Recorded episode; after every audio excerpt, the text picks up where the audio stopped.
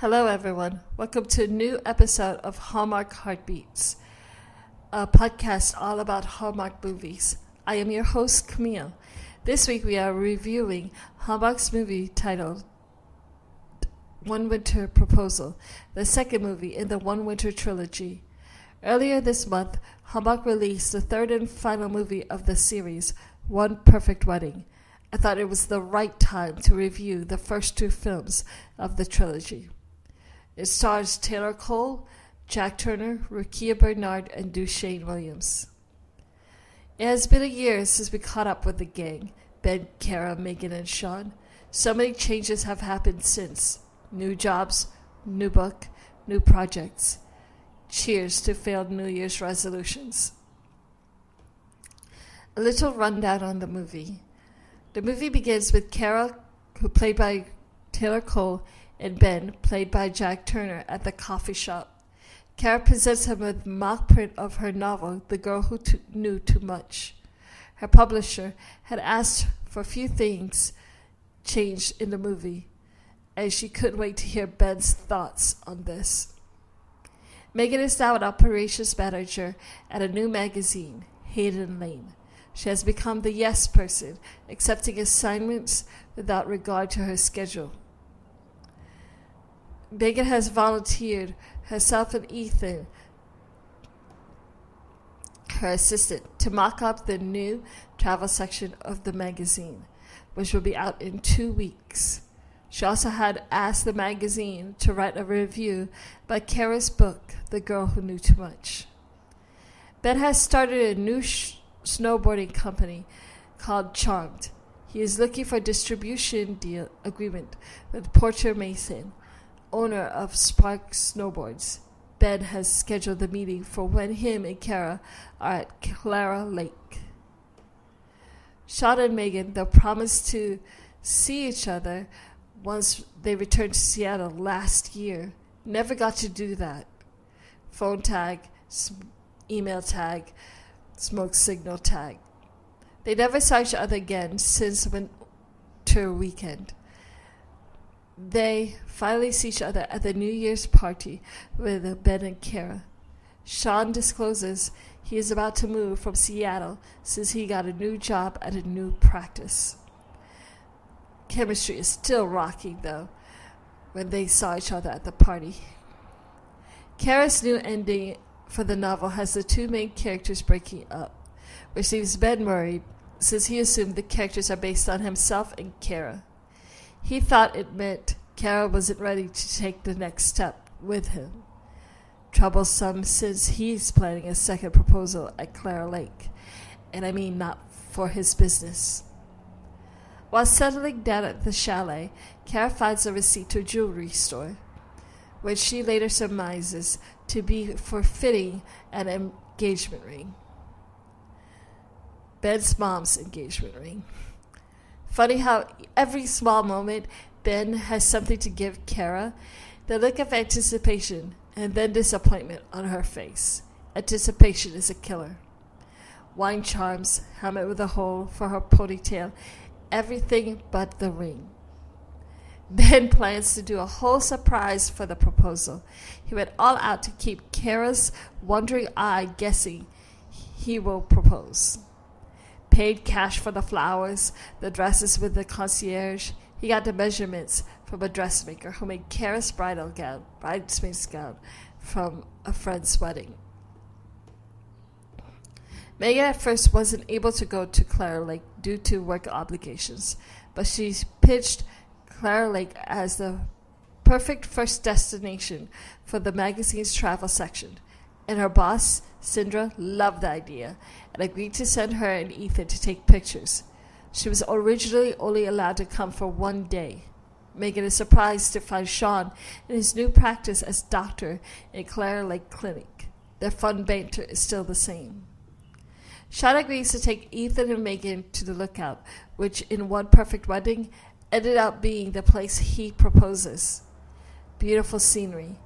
To give Ethan a chance to take pictures without Megan looking over his shoulder, Sean takes Megan for a walk, in which Ethan takes candid shots of the couple. Later, Megan and Sean cites this very important moment as when they start to fall in love with each other again. Hallmark and its aversion to long distance relationships rears its ugly head again. Clara Lake couldn't be too far from Seattle.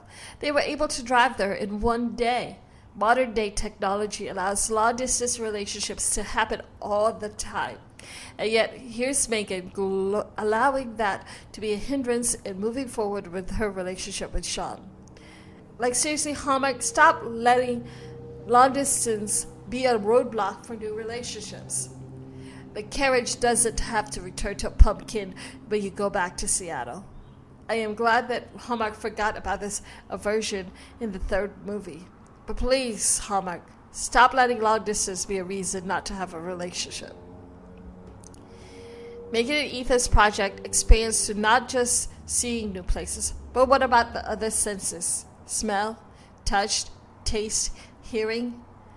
They decided to stay, which, in my opinion, was inspired by Megan's desire to hang out with Sean more. Sindra also loved the idea so much she didn't want just photos of their experience at Clara Lake. She wants a video to be added on their website. By the end of, of the movie, the project has a title Travel Through the Five Senses. Sindra offered Megan to be operations manager for the travel section. She declined. Instead, she offered it to Ethan, saying he was overqualified to just be her assistant.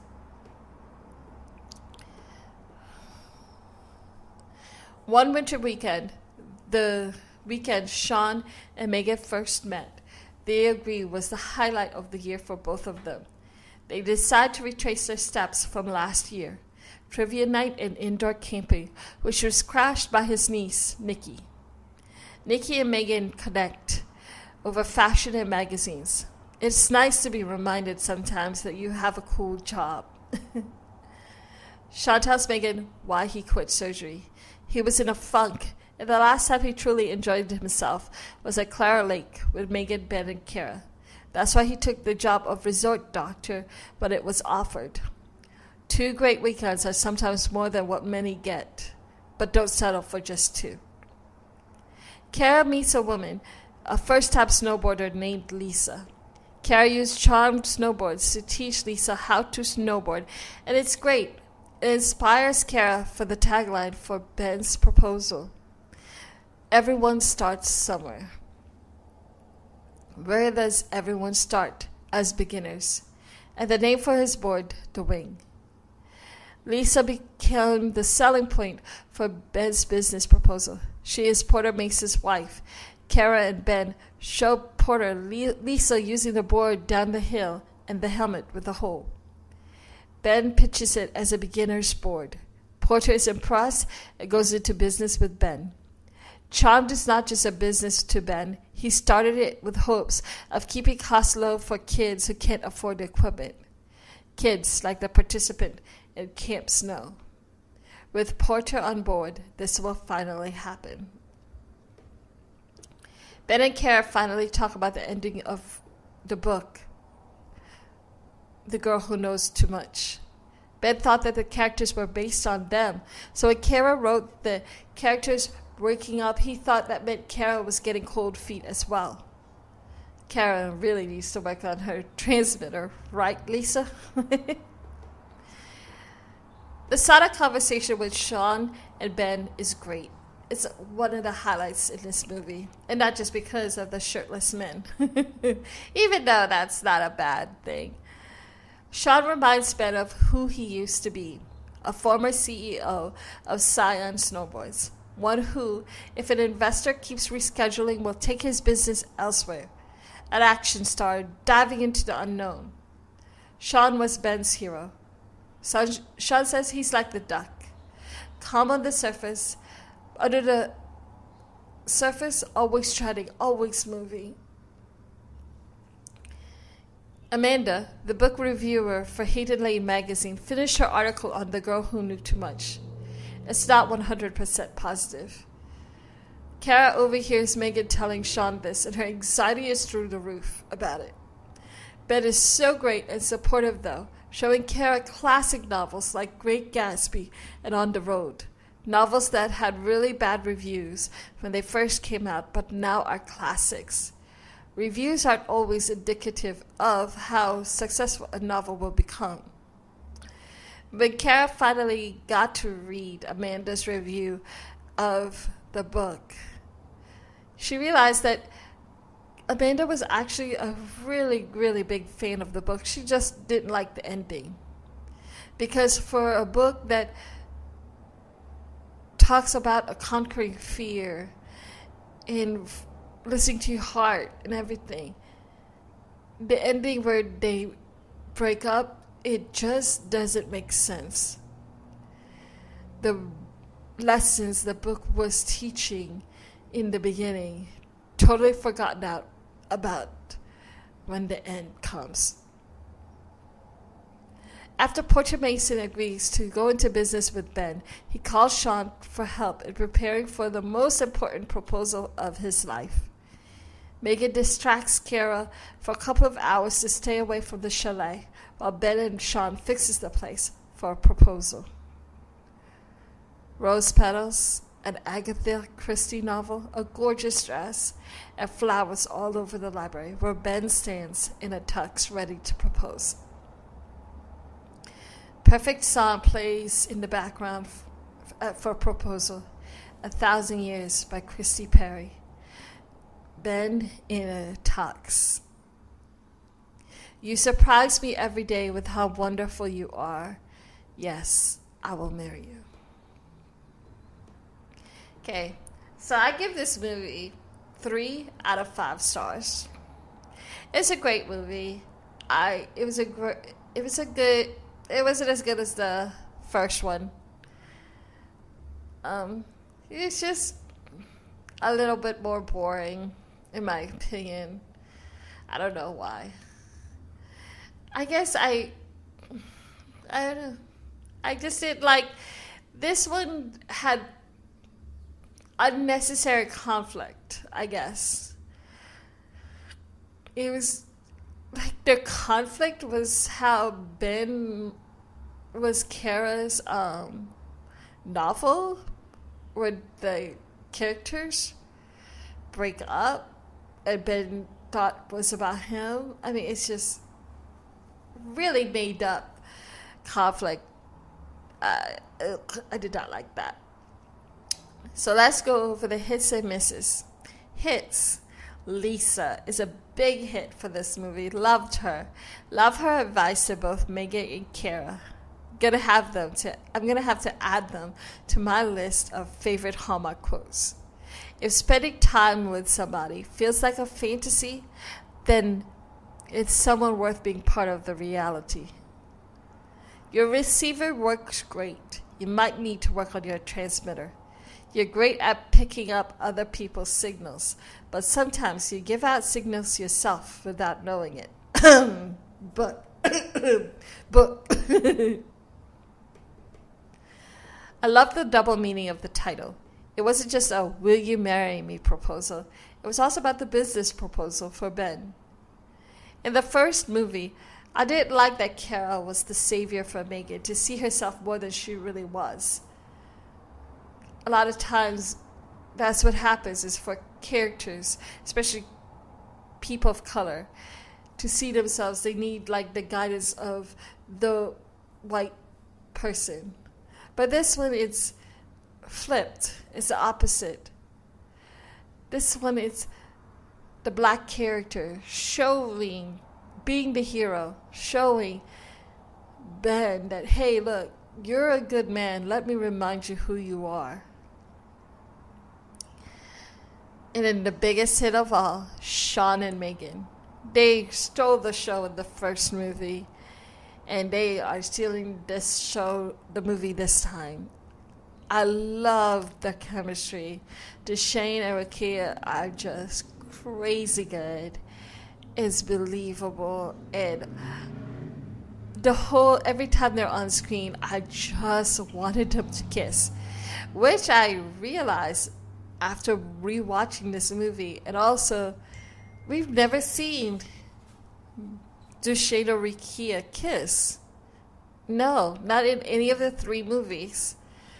I mean, they were close to kissing in this one. They did never kissed in the first movie because they were never together. And then the third movie, Dewshane was never on set. It was all via Zoom. I wish that they had actually kissed in this movie, right? So some misses. I'm gonna go over this again. Anytime Hallmark does something where I can't be with a person because we live, I don't know, 15 miles apart or whatever. I will keep mentioning this. What does Hallmark have against long distance relationships? Clara Lake did not even seem to be far from Seattle. I mean, like, they drove to Clara Lake within in the same day. I don't understand why Megan felt like she had to say no to a possible relationship, a possible relationship that had a great chemistry with a guy that she likes and that likes her. I mean, it's just insane.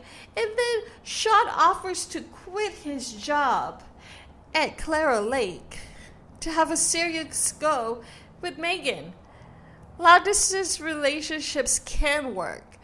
There is nothing wrong, absolutely nothing wrong with And Sean being together, even if they're not living in Seattle. They don't have to be next door neighbors or live three blocks away from each other for them to be able to do that. I, I am glad that Hallmark got rid of that apprehension by the third movie. I understand Dewshane wasn't available for filming, hence why their relationship was long distance in One Perfect Wedding, but at least it looked more realistic.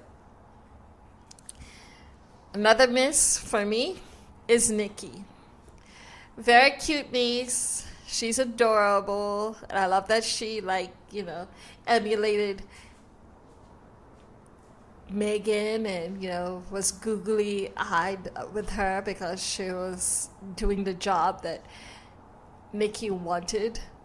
But it took away from Sean and Megan. I mean, Sean had to be the babysitter for a day. There was like no took away from romance. For all we know, if Nikki was there, we would we might have seen them kiss. We might have seen them kiss but that didn't happen. so I just wish that Nikki wasn't there, which, which is bad. Anyway, so that's it for the review of One Winter Weekend. Thank you for listening. So, in conclusion, you can listen to us on Apple Podcasts, Google Play, Spotify, Podbean, TuneIn, and Alexa, Pandora, iHeartRadio, and YouTube.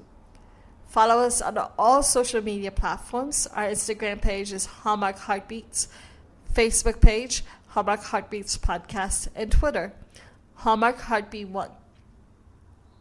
Buy me a coffee. Get me a latte. Latte. But buy me a coffee on www.buymeacoffee.com slash hmarkheartbeats. We have never released podcasts, behind the scenes news, as well as raw, unedited footage of our interviews. The minimum is $3. All links on our link tree, which is in our bio. So until next time, thank you for listening. I'm Camille. Bye.